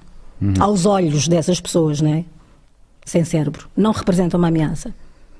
Isso às vezes aquela passa... pessoa que estudou e que te faz frente, que te faz ver certas coisas, não é? Traz-te à terra de repente, ou conta-te uma história, não é? E faz-te, dá-te um abanão, quer dizer, uhum. porque é que a história normalmente, como dizia alguém, eu não gosto de dizer isto, são clichês, não é? Mas continua a ser de facto a história contada por quem dominou, e nunca Sim. pelo dominador quem sofreu, efetivamente, não é? Eu acho que uma das grandes conquistas que nós temos aqui passa, acima de tudo, pela conquista, no sentido de nos podermos expressar, dizer uhum. o que sentimos, dizer o que pensamos. Daí eu dizer que não me calam. Não, não me calam. Não me calam. Se me matarem ali, aí sim, não, não haverá nada mais a fazer. Mas até lá isso não vai acontecer. Eu não consigo fingir e fazer de conta que as coisas não acontecem. Já tenho essa capacidade, e aprendi com o Leandro Karnal, de quando me chateiam... Já sou capaz de dizer, Paulo, lá, essas dores são tuas. Não reages não às, às, às, às ofensas. Se não me quiser chatear, as... sim, se não me quiser chatear. Se me apetecer, quer dizer, há, há coisas que, às quais tu não ficas completamente indiferente. Mas isso é uma fraqueza tua, sabes? Quando tu reages, é porque és fraca ao não ponto necessariamente. De, ao ponto de, de as não, pessoas podem não pensar conseguires, o que quiser. Sim, sim, não conseguires. Fraqueza no sentido em que não consegues não reagir, uhum. entendes? Um, já aconteceu mais, agora... Já consegues dominar mais as duas... Domino um bocadinho mais, sim, tento perceber... Tenho que perceber porque é que aquela pessoa faz aquilo, porquê? Qual é a necessidade que, que, que tu tens? Mesmo as próprias piadas, as piadas racistas não são inócuas, não são. Sim. Há uma intencionalidade. A mesmo, linguagem mesmo irá sempre além é, do que diz o dicionário. Eu acho que o racismo mais perigoso é aquele que não é percepcionado por quem é racista. Não camuflado. Sei se e é camuflado inconscientemente, ou seja, Sim. é aquele racismo que as pessoas não têm consciência que existe, não é? Uhum. E que precisam de desconstruir, porque, porque entretanto é normal fazer piadas sobre pretos. Exato. É normal uh, estigmatizar uhum. a empregada negra, porque a empregada Exato. Tem que ser negra, pronto. Uh, e são formas de racismo... Uh... E, e depois, entre, desculpa uh, Rui, mas permite-me, já que falámos nisto, as senhoras negras da limpeza, elas estão ali porque também não têm uma oportunidade. Não uhum. quero dizer que não tenham capacidade para... Não sei se me passa... É, é, é, é tão cansativo a certa altura explicar... Percebes que lá está, quando se parte do princípio que aquela senhora, por ser negra e limpa as escadas, nunca será uma ameaça para o outro, é um péssimo princípio, não é? Tu não sabes o que ela está a fazer. Eu comecei a trabalhar e não tinha uma licenciatura. Estou, estou a tirar o doutoramento neste momento. Eu não tinha uma licenciatura sequer. Eu não conseguia pagar as propinas. Uhum. E as coisas foram, não é? Eu fui crescendo também. Sim. Fui, fui, acabei a primeira licenciatura, fui para a segunda licenciatura. Essa tu nasceste em Moçambique, em Moçambique e cresci lá até aos doze, treze anos, sensivelmente. Okay. Já estava no sétimo ano do liceu quando vim para Portugal e voltei para a quarta classe. Outra situação, não me foi dada a possibilidade de fazer os testes para que me fosse dada a equivalência. Mas achas que houve uma questão racista? Não faço ideia, eu era uma criança, era, era miúda, lá, estava no sétimo ano do liceu, na escola secundária Samora, Moisés Machel, ex-presidente de Moçambique, que morreu em oitenta e seis, um, e estava no sétimo ano do liceu, cheguei a Portugal, vou para a quarta classe. Não fiz testes, sequer retém de chorar a minha mãe, tiveste a tentar acalmar. Três, três anos, não é? Tiveste... Sim, três anos, ó oh, Pedro, quer dizer, imagina, fui sempre a mais velha da turma, e fui sempre eleita delegada da turma, curiosamente. Para mais mulher, das coisas, estou a pensar em termos de... de crescimento, uhum. de amadurecimento, realmente, tu aí com essa atividade como transição do país deve ter devido. E depois ainda por cima levar é, é uma frustração. frustração gigante. É, foi na altura, foi, mas a minha mãe claro, também. Foram três anos, mas tranquilo, já sabias aquilo tudo. Exatamente. Mas é verdade, a minha mãe disse-me isso, não te preocupes, filha, serás sempre a melhor da turma. E era, fui sempre a melhor aluna da turma, sempre delegada da turma, sempre delegada. É que se passaram, é que eu venho aqui esta black. Exatamente, e domina. Domina, claro. Já sabe escrever, já sabe fazer contas. Olha, comecei a ler. Chegou uma rapariga, ainda não tinha mais tempo. É, lia jornais com o meu pai, era pequenina, os bracinhos nem, com os meus bracinhos pequeninos nem conseguia uh, folhear, né, uh-huh. os jornais, mas ia fazer, ainda não tinha quatro anos, quando comecei a ler muito cedo, muito cedo. Mas depois cá em Portugal achava os jornais, era uma seca tudo aquilo para mim, eu não queria ser jornalista. E agora, eram olha. pouquíssimos os textos que eu gostava de ler, um, particularmente o Paulo Moura, para mim, é o melhor jornalista deste país e o melhor escritor também, Paulo Moura. Escreve para o público. Paulo Moura? Paulo Moura. Fixem este nome. Pá, Paulo aqui o nome está fora ele é, é, é a pessoa que melhor percebe em Portugal de jornalismo literário, que é aquele que mais aprecio, né? O jornalismo literário, o jornalismo narrativo, uhum. né? Porque vai, é o jornalismo que vai beber das características. Aí está! Uhum. Uau! Uhum. Um, um dos meus melhores amigos. Um, É professor, inclusivamente, além de ser jornalista, com uma experiência incrível, o maior repórter de guerra também deste país, uh, a Deus o que é de Deus, a César o que é de César, e de facto o Paulo, uh, eu, eu acho, inclusivamente, permite-me, ele não tem o reconhecimento que eu acho que ele é, merece. Confesso que, olha, tem não é um nome óbvio para mim. Eu, não conhecias? Eu, não. Pois, agora sabem, fico tão contente, que bom, ele eu merece hoje sabe isto. Aqui com um post-it, assim, de uma notas muito interessante. Vês? É, não, sério, é uma pessoa incrível, com muita noção do que é o jornalismo, um, esteve em vários cenários de guerra também. Também, em quase todos, até teve em Caxemira, quem que entra em Caxemira, percebes? Então eu aprendo muito com ele também, e eram os textos que eu mais gostava de ler, e curiosamente eu dizia, eu lia e pensava, mas quem é este Paulo Moura? Quem é que pode escrever desta maneira? Quem é que escreve assim? Um dia o meu telefone toca, estava em casa do meu pai, lembro-me tão bem, era o Paulo Moura, quando Obama foi eleito, sim. imagina, logo ao telefone eu entendo, a Conceição Queiroz, sim, é a própria, quem fala? Paulo Moura, eu Uau. longe de imaginar, a Paulo Moura, sim, o Paulo do público. Ah? Faz uma viagem, manda leves no tempo e no espaço. Eu achava um Deus inatingível, exato, inacessível. Exato. De repente liga-me e convidam-me para ser o rosto da reportagem que ele fez, uma grande reportagem, ele é grande repórter, uh, sobre essa situação, né, da eleição do Obama, sim, primeiro sim, sim. presidente negro uh, nos Estados Unidos, então foi incrível. Um, e foi assim que nos conhecemos, pessoalmente, que eu já conhecia o trabalho dele, acompanhava e eu não acredito. E não tiveste uma desilusão, porque às vezes quando conhecemos os, os ídolos nós desiludimos, não é? Não foi o caso? Não, ficámos muito amigos, muito próximos até hoje, pronto, já se passaram tantos anos, sei lá, quase vinte. Tenho aqui outra pergunta para o Pedro, uh, uh, que vem do Gustavo Santos, uh, ainda dás uns toques com a bola de basquete, mantens algumas amizades em Albufeira, tiveste um passado desportivo, Pedro? Tive um passado, tive, tive, tive sim. Eu morei em Alfeira durante três anos, uma altura em que fui morar com... Ah, foste, foste Algarvio, foste Algarvio. Não, moço Marafado, é Deb. Ah, mas espera aí, é, que tem destaque, tem destaque. É Deb, moço Marafado, tu, trapalhão. um, de Alfeira, um abraço grande para os meus... Três anos? Meus, com, com três anos. E então, entre os doze e os quinze, é uma okay. altura que eu estava a ficar, ou seja, eu que queria... Ui, onde muita eu, coisa moro, acontece entre os doze e os quinze. Moro até aos dez anos com os meus avós, foi com eles que eu cresci, até aos dez anos. Moro depois um ano com a minha mãe, fico muito rebelde, sou convidado a sair de uma escola, a minha mãe... Com menos, convidado a sair de uma escola? É. Isso é um eufemismo para qualquer coisa, não é? Deves ter feito mas poucas. Mas corrido bem até tu, realmente, pronto, porque ajudou. Não, foi isso, fui convidado a sair de uma sim, escola. Sim. Um, E, e entretanto, tinhas alguma alcunha? Como... Diz-me, diz-me tipo, alcunha, tipo, certeza tipo, absoluta. Ai, as alcunhas. Tinhas de ter, certeza. Vai, eu, duas eu ou três, dissemos aqui todos, está tudo bem. Houve, oh, eu era tive uma, Bairro ah, Cazelas, eu cresci Bairro Cazelas, depois mais tarde, do Bairro Cazelas, pessoal do Bairro Cazelas, vá. Uh, diz, é, para, eu, vou, eu vou assumir, vamos vai, tudo, vai, eu queria dá, muito dá, vir ao Rui Unas. É hoje que eu vou dar, mas dás também. Dá-lhe. Pessoal, Alfeira, um grande abraço para vocês todos. Eu quando era miúdo, era muito... Era, era mais gordinho, mais gordinho. Epa, e eu era apaixonado por um amigo que era a Diana. E uma vez tentei dar-lhe um beijinho, combinámos dar aquele beijinho atrás do pavilhão, e ela deu-me uma barra. Durante muito tempo chamava-me Pedro o Barras. Ah, Barras! Ah, Pedro Barras! E o Barras! O Barras. Uau. Depois de Bairro Cazelas, mais tarde. As barras a elas agora, já viste? Agora já não dá nada. Agora estás casado. É tudo para a minha mulher. Agora. Depois, Bairro Cazelas tive uma, estou a dar. Não dá, mas isto partilha, é partilha, partilha, liberta. Sacode. Um, sem medo. Sem medo. Vai. Bairro Cazelas. Ah pá, chamavam-o Son Goku. Son Goku. Son Goku. E depois mais tarde fui o Careca. Son Goku. Ah, Careca. Ah, Careca.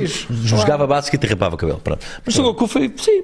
Son Goku. Oh, Son Goku! Son Goku! E era na minha rua só, Rua de Sara Afonso. Lá para baixo era. Mas ali na minha rua. Minha vizinha chamava Son Goku. Tu, Conceição? Eu? Sim. Olha, Dai, pequenina era duas. Joãozinha, a minha avó hum. materna, mas o meu pai tratava-me por Joãozinha, porque o meu pai é João. Okay. Eu como sou muito parecida com o meu pai, um, então era Joãozinha. Não era Sãozinha, jo... tratava-me Sãozinha, é mas a minha avó era Até João. Podias ser Maria João, podias ser. Seria? É? Podias ser Joãozinha. Herdei o nome da minha avó, Conceição, era Joãozinha. Depois. Lembro-me ter chegado à T V I na primeira semana e um colega tratou-me por Conguito. Eu odiei. Ui, Nunca! Ui, a criança ui, não fica ui, já marcado. Ui, tem uma conotação é, menos... Ui, ah? Há pouco estávamos a falar de racismo. Pois. É que nem se atreve. Não, não, mas repara, mas sabes que é interessante? A forma como tu te posicionas determina é. tudo o resto. Ou seja... Se mas foi aquelas... carinhoso, ele foi carinhoso, não é? Foi, olha, foi a resposta que me deu. Mas é uma forma carinhosa de tratar. Eu disse, não, mas não é. tal racismo... Mas eu não quero que está ali, é, nas é, linhas. É, para quê? Há um livro interessante que se chama Racismo Recreativo, do Adilson Moreira, que é um autor brasileiro, um dos meus preferidos, que ele explica isto muito assim bem, na questão da linguagem, voltamos à questão da linguagem, Sim. que é extremamente importante, não é? Pronto, e então, um, com isso eu disse, não volta a acontecer. Logo, eu sou Com um... essa cara, que é lixada. É, não volta a acontecer. Aquele olhar, eu, não volta a acontecer. E ele disse, é uma forma carinhosa de tratar, não, não é. Sabe quem sou hoje? Quem, como, como é que sou tratado hoje? Joia. Comecei por ser a joia, joia da, da África. África. Ah, já sabias? Eu sei, ah, eu sei. Estou a par, estou a par. Joia da África, e agora eu já brinquei e digo que já não sou joia da África, sou joia do universo. Isso, nós temos Imagina. que respirar sempre. É incrível. Mas na escola fui sempre a Milady. Milady? Milady, Milady que era má. Data não sei o quê, é isso. Desta era, era, era, era má. Milady? Era Milady. Era delegada da turma, eu chegava a casar ao oh, Pedro, não estás bem a ver? Eu chegava...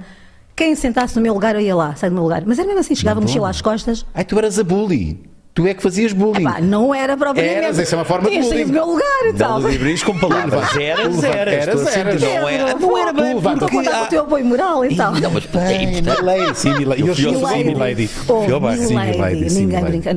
Mas defendia imenso os meus colegas, que era aquela delegada da turma que negociava com os professores, de maneira que nós não tivéssemos três, quatro, cinco testes numa semana. As outras turmas tinham. Nós não tínhamos. Ah, não, não, não. Tinham Milady. Tinham Milady. E punha ali a coisa. Maravilhoso. E no primeiro ano da faculdade, quando eu disse, não, não me escolham mais, que eu não tenho tempo, porque comecei a trabalhar também, né? Trabalhei muito, desde muito cedo para pagar os meus estudos. O que é que fizeste? Assim, de coisas mais fora. Ah, coisas que as pessoas não saibam, que eu nunca tinha dito? Sim, por favor.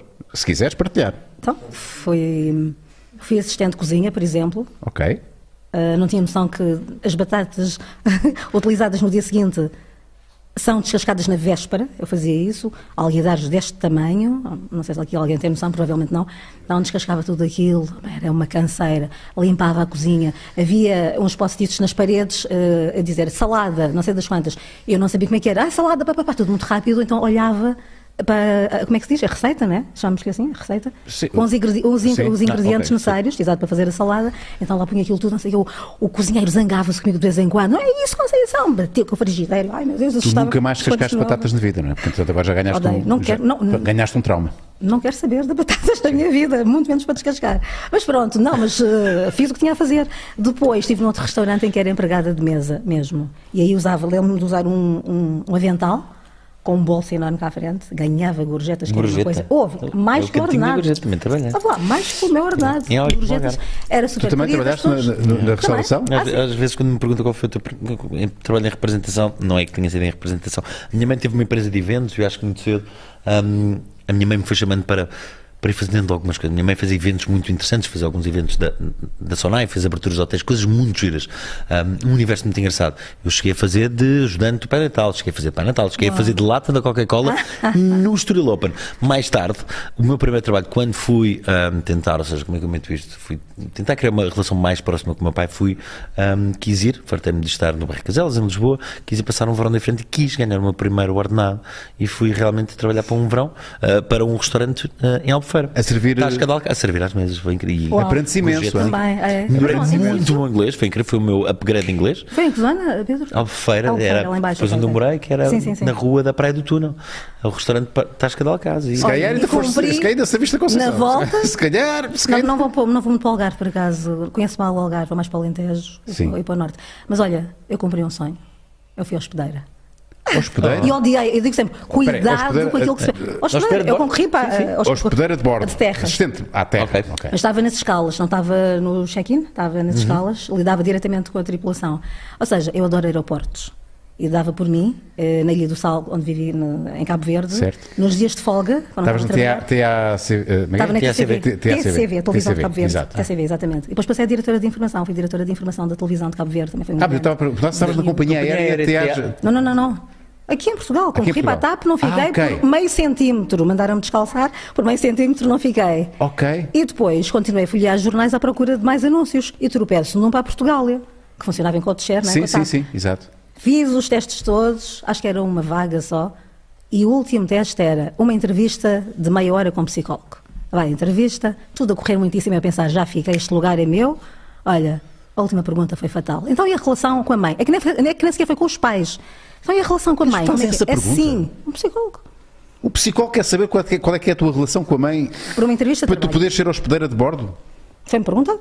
O que é que tu respondes? E resposta, há respostas minha mãe, certas? Eu tinha perdido a minha mãe, que ele tem okay. sido muito, estava ainda muito, é sempre muito recente, minha mãe morreu há vinte anos, mas como se vê sido ontem, percebes? É, não, não dá, não... Sim, é uma coisa que está assim.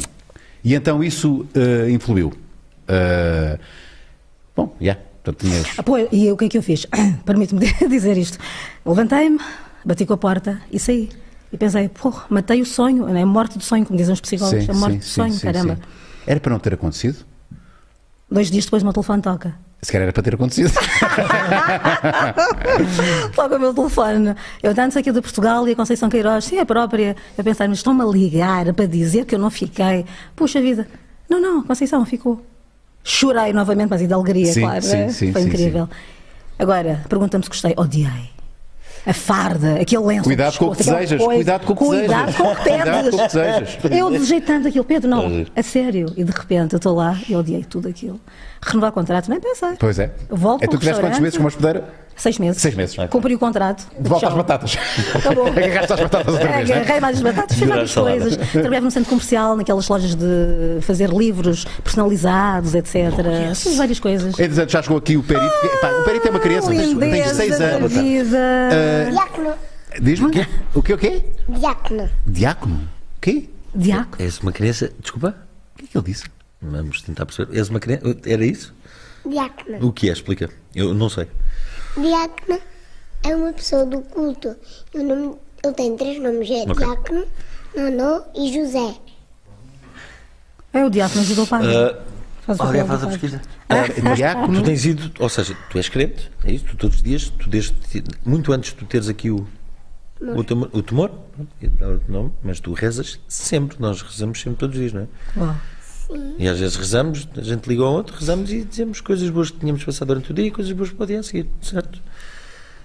Esta criança de seis anos, o Perito, estou a dizer bem, não é? Perito. Sim. Uh, tem seis aninhos, é, é uma criança muito especial porque tem, pá, está aqui uma aura de facto. Eu já tinha ouvido falar do Perito, claro, até porque te acompanho na, nas redes sociais. E é de facto uma criança que tem aqui uma energia, uma aura assim, mesmo para quem não acredita nestas coisas, uh, especial. Uh, e, e pronto, também não vamos aprofundar muito isso, mas eu acho que é, como disse ali há, há pouco, antes de entrarmos, acho que é uma alma velha que está aqui. Uh, acho que está certo, sim. E, e pronto. Tem que depois chegar. O quê? Está a dizer Pedro, diz o teu nome todo, pronto, Pedrito, Pedro Tiago. Oi? Tá, qualquer coisa mais chora. Tá, abre o peito não. E estás confortável. Diz lá, estás, diz lá, tu diz lá, unas, diz lá, há bocadinho já lhe deste um abraço. Estás confortável, já vieste É teu este, este é, espaço. Estás, a casa, estás, em casa. Estás em casa. Então eu recebi aqui uma, uma, uma, uma medalha, uh, que, ah. que é, um, é um business teu, não é, uh, uh, Sr. Pedro? Rasgo, Rasgo da Visão. É o Rasgo da Visão. Exatamente. Esse este, business meu, a, a Amara cresce, não, cresce na aldeia, foi uma das coisas que, que surgiu na aldeia. Eu sempre tive um colar que as pessoas sempre foram, hoje não o têm comigo. Não é nenhum destes príncipes, não. Um, eu sou um bem com a Nossa Senhora Milagrosa. É muito, é muito atento, pai. É muito... Que era um colar que, quando eu fiz o meu primeiro caminho de Santiago Compostela, eu comprei uma medalha e pelo caminho as pessoas foram-me dando outras, depois pelo meu. Depois de repente, já estava a dar todos os já era os, o Senhor das Medalhas, como é que se chamava o ator que fazia os, os, é, os é, é, pois era, o Senhor das Medalhas é o. O Zé das Medalhas? O Lima. Não, Pedro. Não, não, não. não. Qual coisa Lima? Duarte Lima. Duarte Lima. Exatamente. Pronto. Um, e entretanto, eu sempre gostei muito de adornos, de, de medalhas, e há um dia, de uma forma muito mágica, que me aparece uma medalha de aço em casa, aparece-me um martelo antigo do avô da Mariana, que era um senhor que colecionava coisas muito interessantes, e entretanto acontece aqui a situação do... do, do tumor do perito, em que tem, há a operação, e eu junto aqui... Uh, três elementos na altura em que consigo criar aqui um suporte e consigo criar aqui uma rentabilidade. Portanto, as primeiras medalhas e nascem e continuam. Tu tens o teu R em braille e depois já gravado com, com selo, já dos mais antigos, ou seja, foi uma coisa que eu comecei a fazer agora, mas o teu R em braille. Portanto, o braille existe, na verdade, ah, e continua a existir. Hoje em dia ele tem, tem uma conta que... Gabriel Braille. Gabriel Braille foi quem inventou o braille, sim senhora. Tu já sabes, já sabes ler braille. Olha, diz-me uma coisa... Como é que tu, como é que tu não foste namorado da Raquel Tavares e como é que ela te deu aquela medalha? Perito, seis anos, uh, uh, repórter, uh, jornalista. Pronto, agora tens de responder. Manda um beijinho à Mariana, se agora tens de responder. Beijinho. Tu é, beijinho Mariana, tu és um. Beijinho Mariana e beijinho Santiago. Então, querido, muito Pronto. obrigado. Essa é a parte mais importante. Vou continuar a contar a história do Brasil. Então criamos uma... E um beijinho para a Raquel Tavares. Imagina para que ela parte. Não estejas assim nervoso. Podes mandar a voz. É que a única pessoa que está nervosa és tu. Não, não, está tudo bem. Está tudo bem. A Raquel Tavares, muito, muito minha amiga, tenho. Raquel é uma irmã. A malta diz, oh, Raquel é uma irmã. A malta diz isto, parece que fica bonito. E aquelas frases todas assim, está bem, irmã. Não, é mesmo. A Raquel é uma grande amiga minha. Uh, e muitas vezes. Um, Raquel chama o meu avô de avô, uma das coisas o meu avô de oitenta e oito anos hoje em dia, com quem eu cresci, gostava muito de fazer. Eu dizia, Raquel, uh, estás em casa? Sim, então o meu avô vai aí, porque o meu avô gostava de ir à Alfama e gostava de chamar a Raquel pela janela. E se a mulher que conhece a Alfama ah, é a dona Raquel Tavares. Dona Raquel Tavares. Uh, pronto, as primeiras medalhas, acho que consegui contornar. Não, está tá feito, está uh, feito. Uh, uma relação, pronto. Uh, medalhas, medalhas Braille, Braille, Perito, obrigado. E as primeiras medalhinhas revertem, uh, revertem essencialmente para, para o Perito, para conseguirmos criar aqui toda uma, uma, uma estrutura, né? uma estrutura para... Uh, e correu muito bem, correu muito bem e eu tive acima de tudo uma vontade... Uma, uma as... boa estrutura. Sim, verdade. Boa estrutura. Está a correr bem. Está a correr bem hoje em dia, não está? É? Sim. Um, e pronto, eu fui começando a querer aprimorar e a perceber outras coisas. Não percebia, eu não sabia, não era assim tão dado. Estudei artes, mas não era tão dado ao trabalho manual. manual. Comprei uma peça, comprei outra, fechei, montei um labzinho. E a verdade é que eu te posso dizer que de repente viajo. É um, é um mambo outro. teu agora. É eu, também, eu tenho os meus mambos, também tens este mambo. Yes. Mambos, é um mambo, eu tenho é um os meus mambo. mambos. Tu também tens. Tenho, tenho, yeah. tenho é que a kombucha. Maluco Beleza, o teu programa. Acho que ninguém te pergunta isto. Já me perguntaram e eu já respondi, mas, cara, mas tem todo o gosto. Maluco Beleza. Como é que, é que se chama Maluco Beleza? É o nome de uma música do Raul Seixas, brasileiro. Ah. Há quem diga que é o pai do, do, do, um dos pais do rock brasileiro. E eu, quando conheci esta música. Uh, O, a letra identifico-a completamente comigo, é quase um mantra meu. Uh, e eu já tinha este projeto na calha e percebi, ok, era o nome que me faltava e eu só, eu só consigo dizer maluco, não consigo dizer beleza, digo beleza, beleza, maluco beleza, porque vem justamente dessa música do Raul Seixas. Que é o nome de uma discoteca africana, deves conhecer. O beleza, sim, mas isso era um B com lesa. Exatamente. Aqui é mesmo maluco be, beleza. beleza. Uh, Uau. O quê, o quê? A música que o Pedrinho dedicou a mim. Qual é que é a música que o Pedrinho dedicou a ti? Qual foi a música, Pedro? Que, na, que é You Got Me, You Got Me The Moon. Foi, às vezes meto nos stories. Sim. Ele, ele veio, na verdade, eu acho, eu estamos ali, eu acho que também já disse isto várias vezes. O Perito é muito importante para mim, numa altura em que ele me volta a um, humanizar. E, e foi isso, eu de repente ganhei aqui, não sei, quando me convidam para padrinho dele, mas é, são amores que não se explicam em vida, sim. Acho que te entrega isso. E é lindo, pai, simplesmente, não tem de justificar, é lindo é e, e, e ser grato por isso. Olha, agora como é que eu faço esta ponte? Não sei, uh, temos um patrocínio, vai. Um patrocínio da... Tá, peraí, peraí, desculpa. Ei, claro. Ah, boa, boa, boa, boa, boa. Mas é assumir, é assumir. Eu gosto de... Ficar com certeza, Maluco Beleza. Estamos quase a acabar o nosso Maluco Beleza. Não sei antes perguntar uh, à Conceição, amanhã a peça vai para o ar? Sim. É uma só ou tem mais do que uma parte? É uma grande reportagem, meia okay. hora. Meia horinha? No Jornal das Oito. Meia horona, vai ser uma meia horona. É, uh, barra pesada. Pois, boa pergunta, belíssima pergunta. Vais ver? Sim, quer dizer, vais ver se obviamente, se calhar vais. Mas vai estar agarrado consegues... ao Twitter, vai estar agarrado. Eu não tenho Twitter sequer. Eu cheguei tardíssimo nas redes sociais e não tenho Twitter ainda. Mas... Tenho Instagram e tenho Facebook. Vida chocolate. Não é outro. Não é, não é. É outra velocidade. É outro, é outro, é outro. Porque vão chover reações, não é? Sempre, é sempre, é sempre assim. Eu, antes de ter Instagram, era inundada por mails, não é? Provavelmente na ficha técnica aparece o nome, sim, sim, aparece o, um, o e-mail, exatamente, do, do jornalista. Então, recebi sempre muitos mails. O que é, o que, é que tu recebes? Críticas, ami... bom, ameaças de vez em quando, críticas, sugestões? Uh, uh... Sim, aparecem variedíssimas sugestões, porque, precisamente, as pessoas percebem jornalistas de investigação, é alguém com quem podemos contar, alguém em quem podemos confiar, é muito importante, não é? As pessoas entregam-te praticamente a vida aqui, uhum. Situações dramáticas, não é? No, de limite, e ganhar essa confiança é espetacular, portanto, chegam-te mais histórias às mãos para tu investigares, um, aparecem críticas que são construtivas. Tens ajuda nessa depuração depois de, do que é que interessa ou não? Não. És tu sozinha que... Eu é que faço essa triagem e faço a proposta aos coordenadores, à direção, e digo, tenho este tema. A Guiné-Bissau foi assim, por exemplo, não é? Eu expliquei, está a acontecer isto, isto, isto na Guiné-Bissau. Foi uma sugestão? Foi uma sugestão minha, normalmente é o que acontece. Sim, mas e a direção, foi uma sugestão que te, que te fizeram? Não, não, não, ah, eu, eu okay. decidi, ou seja, comecei a perceber o que estava a acontecer na Guiné-Bissau e comecei a procurar um bocadinho mais, tentar compreender. E a certa altura disse, isto não pode continuar assim. E percebi que algumas pessoas tinham tentado fazer uh, esta reportagem que eu acabei por fazer e desistiram, ficaram pelo caminho. Sim. Eu disse, não, eu vou agarrar isto, mas para agarrar isto tinha que ter autorização da direção, não é? Claro. Portanto, com o aval da direção. E propus à direção de informação e foi de imediato, disseram-me que sim. Portanto, eu, essa relação também é, é incrível, não é? Já sabes o que é que vais fazer a seguir?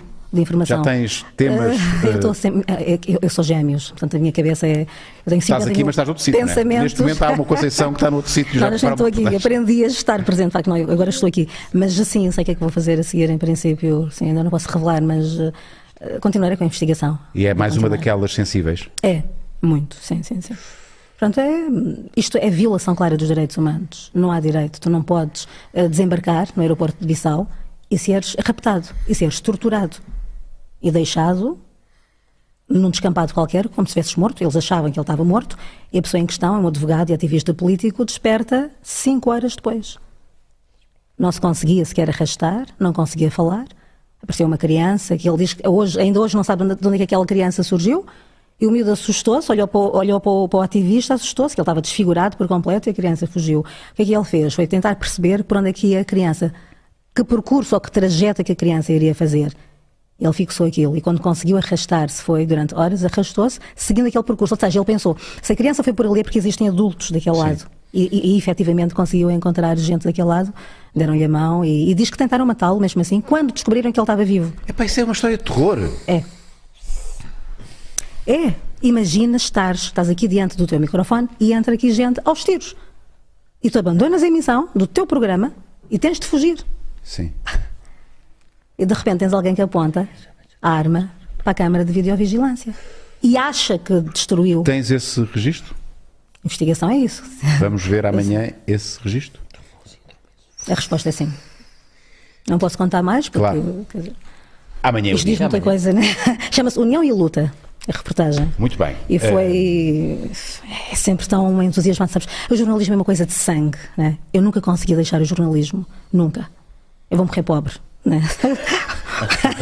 Não digas isso. Ah, então, o jornalismo, quer dizer. Mas rico em sonhos. Obviamente, né?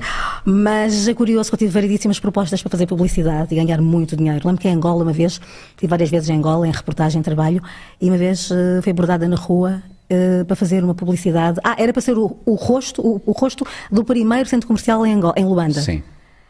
Um, e não podia, disse, mas eu não posso, tenho carteira profissional. cinquenta mil dólares. Podes, podes, tu disseste que não. Eu disse que não. E o meu colega, o repórter de imagem, portanto, tem testemunhas, o repórter de imagem disse, eu, eu não estou a acreditar. Podia ter dito, não, mas ele disse assim, eu faço não, ele ainda disse, não, faz. Aqui ninguém vai ver. Sim, sim, sim, sim, sim. Ai, mas... Tu és só jornalista em Portugal, em Angola tu és. Não há, não há, não há. Não está obrigo, exatamente. É o código postal. É, exatamente. O chamado mil dólares, não sei se era para este centro comercial ou se era para outra coisa qualquer, mas pronto, tive propostas com valores sim, sim. Uh, bastante simpáticos. É tentador, não é? É, é muito tentador, obviamente, claro. Mas a minha relação com o dinheiro também é estranha, portanto... Uh, é estranho, acho que é saudável. Eu também, é saudável, sim, sim. O, mas no fundo quero dizer que nunca fez com que eu cedesse, né, essas tentações que foram várias e continuam a ser, né? Eu sou muito assediada nesse sentido. Sim, sim. Eu não consigo de facto desligar-me do jornalismo, não sei o futuro, mas... E o jornalismo agradece. Que acho que sim. Que e também escrevo para cinema agora, pronto. Ah, isso tu podes, estás a ver? Isso, isso eu posso. É, é... Ah, é? És crítica de cinema? Não, não, escrevo mesmo para cinema. Ou seja, Pera fiz aí. uma curta-metragem. Ah, tu és guionista? Sou. Ah. E vou passar a realizar também. Tu queres ver que também estamos, aqui, estamos, estamos aqui, temos aqui dois atores, temos aqui dois atores. É assim o fim desta coisa. Exatamente. É incrível. Esse. É a minha primeira curta-metragem, deixa-me dizer, já que existe a questão da invisibilidade, já que não se fala, vou eu dizer, já que temos a oportunidade, foi distinguida, ou seja, foi selecionada para o Festival Internacional de Cinema de Itália no ano passado, verão passado. Uau. E lá fui eu, estou-te a dizer, lá, fui de avião, meti duas máscaras, ou que não viajava por causa da pandemia. Já, eu já... vou, eu vou, lá estarei, sentir aquele ambiente. Há alguma coisa que possamos ver sobre essa, sobre essa curta-metragem? Uh... Não está disponível no, na net ainda. Nada. Okay. Eu quero que ela vá para as salas de cinema também. Está a fazer o circuito internacional. Dos não é? festivais, não é? Exatamente. Portanto, mas não há nenhum trailer, nada? Não há nada que se possa... Não, há nada não ainda não. Tinha, tenho, tenho o cartaz, mas está no tela. Está no Como é que se chama a curta-metragem? Uh, The Old Man, O Velho. O Velho. Muito Sim. bem. E Olha, foi incrível. Se calhar vais ter que voltar para falar sobre, sobre essa tua vertente. Mas consegues imaginar isto? Eu sou uma outsider, sou jornalista e de repente escrevi não, aquela história, imagino, claro investi do meu... A sério? Claro, claro que imagino. Não. Nós somos muito mais do que... Nós não somos só uma Sim, coisa, claro. não é? Tu não és só a jornalista maluca que põe a vida em risco para fazer reportagens. Uh, és mais do que isso. Assim como tu também não és só... Não, tu agora disseste uma coisa muito interessante. Que é... Eu sou... Carlos é de treinar bastante. Sim. Hum? Comprar tipo um creme. Uma luva, tem que comprar um creme. comprar tipo um creme. Tipo isso, temos que tirar a Mariana. Mariana, diz-lhe, Mariana, comprar-lhe um creme. Mas é engraçado porque há uns tempos recebi um, um, uma certa pessoa que disse: então tu agora já não és ator, agora fazes joias.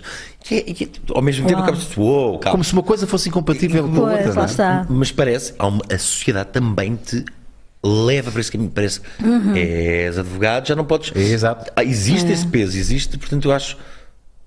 Acho tão bom quando alguém me diz, quando, quando alguém me diz, pá, de repente mudei, quis ir para outra área qualquer. Uhum. Não tem a ver com aquilo que tu foste, tem a ver com aquilo que tu também aceitaste e quiseste dar o salto no vazio, quiseste descobrir. Não, e és vezes, e... A malta que diz que é uma falta de coerência. Não, acho que estás a ser congruente não. com aquilo que tu és. Se, se há uma parte tua que se expressa dessa maneira, porque é que tu só podes ser ator ou só jornalista? E tens, só... E tens esta questão da urgência acho... de viver também, não é? Sim, no meu caso, eu tenho esta urgência de viver, eu tenho quarenta e oito anos, minha mãe morreu aos quarenta e nove, portanto, entendes? Tenho aquela coisa... Sim, sim, sim. Não e queres não deixo... protelar nada, não é? Exatamente, na medida do possível eu não deixo para mim aquilo que eu puder fazer hoje. É. Ou seja, eu tenho muito aquela noção de finitude, sim, completamente. Sim, sim. Eu achava que a minha mãe era eterna, não é? Sim, portanto, e de sim. repente, não é? Foi negligência médica, foi muito duro, portanto, negligência médica. Eu sim. olhava para o médico e dizia, o senhor matou a minha mãe, não é?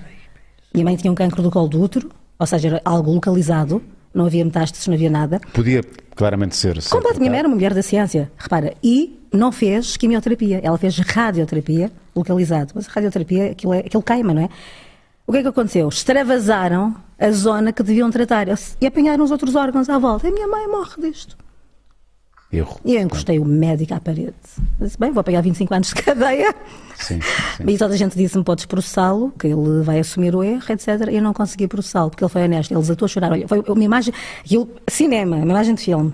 O médico de bata branca, encostado àquela parede branca do hospital São Francisco Xavier, a chorar baba e ranho. Porque eles afeiçoaram-se à minha mãe errou, ao mesmo claro. tempo. Entende? Eles gostavam muito da minha mãe. Ele admitiu. Ele disse, nós falhamos, Conceição.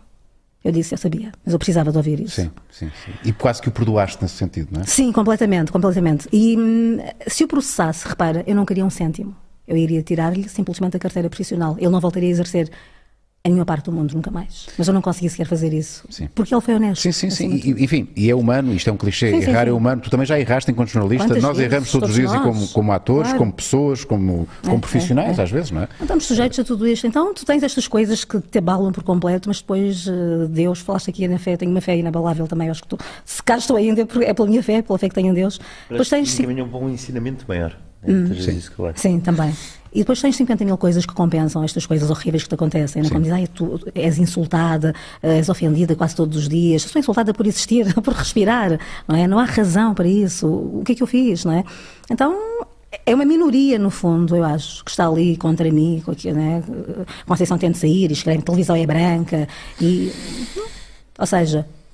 Ela não é capaz de fazer tão bem como eu acho que já mostraste que assim? É capaz de fazer. Ah, já mostrei, já mostrei mesmo. Acho que, tu ganhas que... confiança a certa altura. Sim, se tu sim. não aprenderes a confiar em ti, acabou. Porque a ideia desta gente é derrubar-te psicologicamente. Vamos destruir-te psicologicamente. Tu vais fazer as contas e vais-te embora. E acabou. Já não te vemos mais na televisão. Se há mulher que não tem complexo de Jonas, uh, é esta. E tu és uma, és uma inspiração. Ei lá aqui. Uh, Pedro, tu ias dizer qualquer coisa sobre... Ia, ia, ia, muito rápido. Ia dar aqui um exemplo de... E era uma pessoa que era próxima, mas acaba ser um exemplo muito engraçado. Quando eu acabo por ficar, um, decido ficar ali mais tempo e permanecer no Freixo, tenho um amigo meu, ele é do Porto, é, é Cerrado, Gaia, eu espero fazer bem o sotaque. É, quem vais falar à Porto agora, dá-lhe agora, dá-lhe. E então recebo uma mensagem de manhã, filmo o meu carro, estava de manhã a filmar para um dia, um dia lindíssimo, sete da manhã, filmo e passa a minha vizinha de trator. E eu recebo uma mensagem do amigo meu, Mano, como é que é? Tudo bem? Bom dia. E eu, eu sinto, meu irmão, tudo bem? Bom dia, estás fixe? Ele disse, Mano, está tudo, está tudo bem contigo?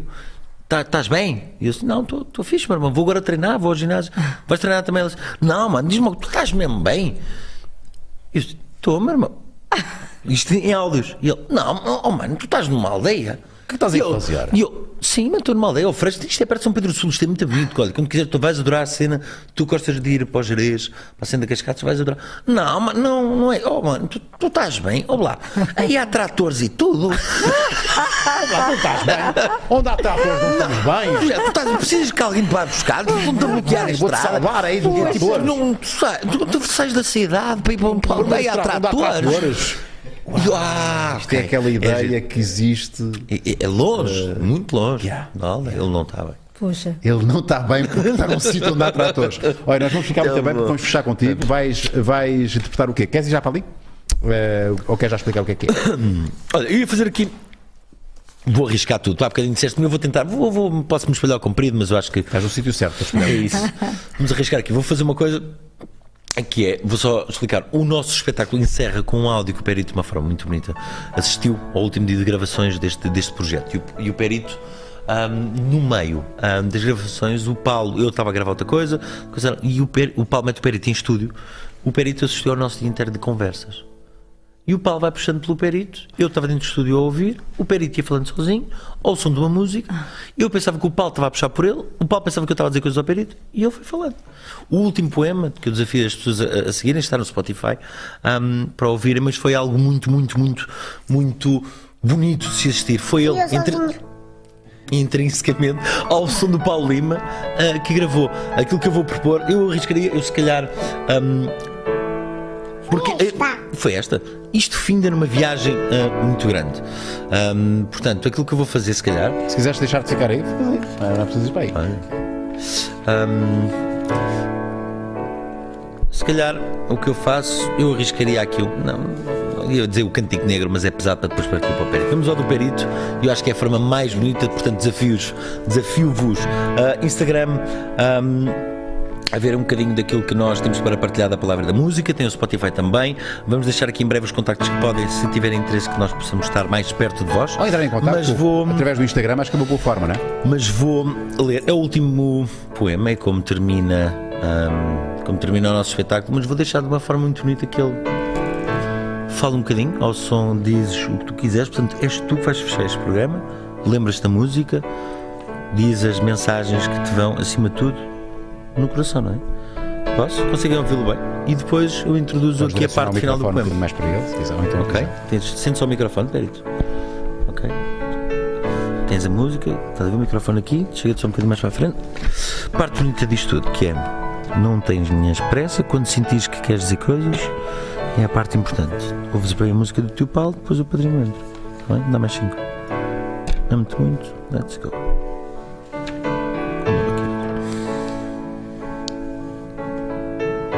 A primeira coisa que dizemos é nunca perder o sorriso e sempre com fé.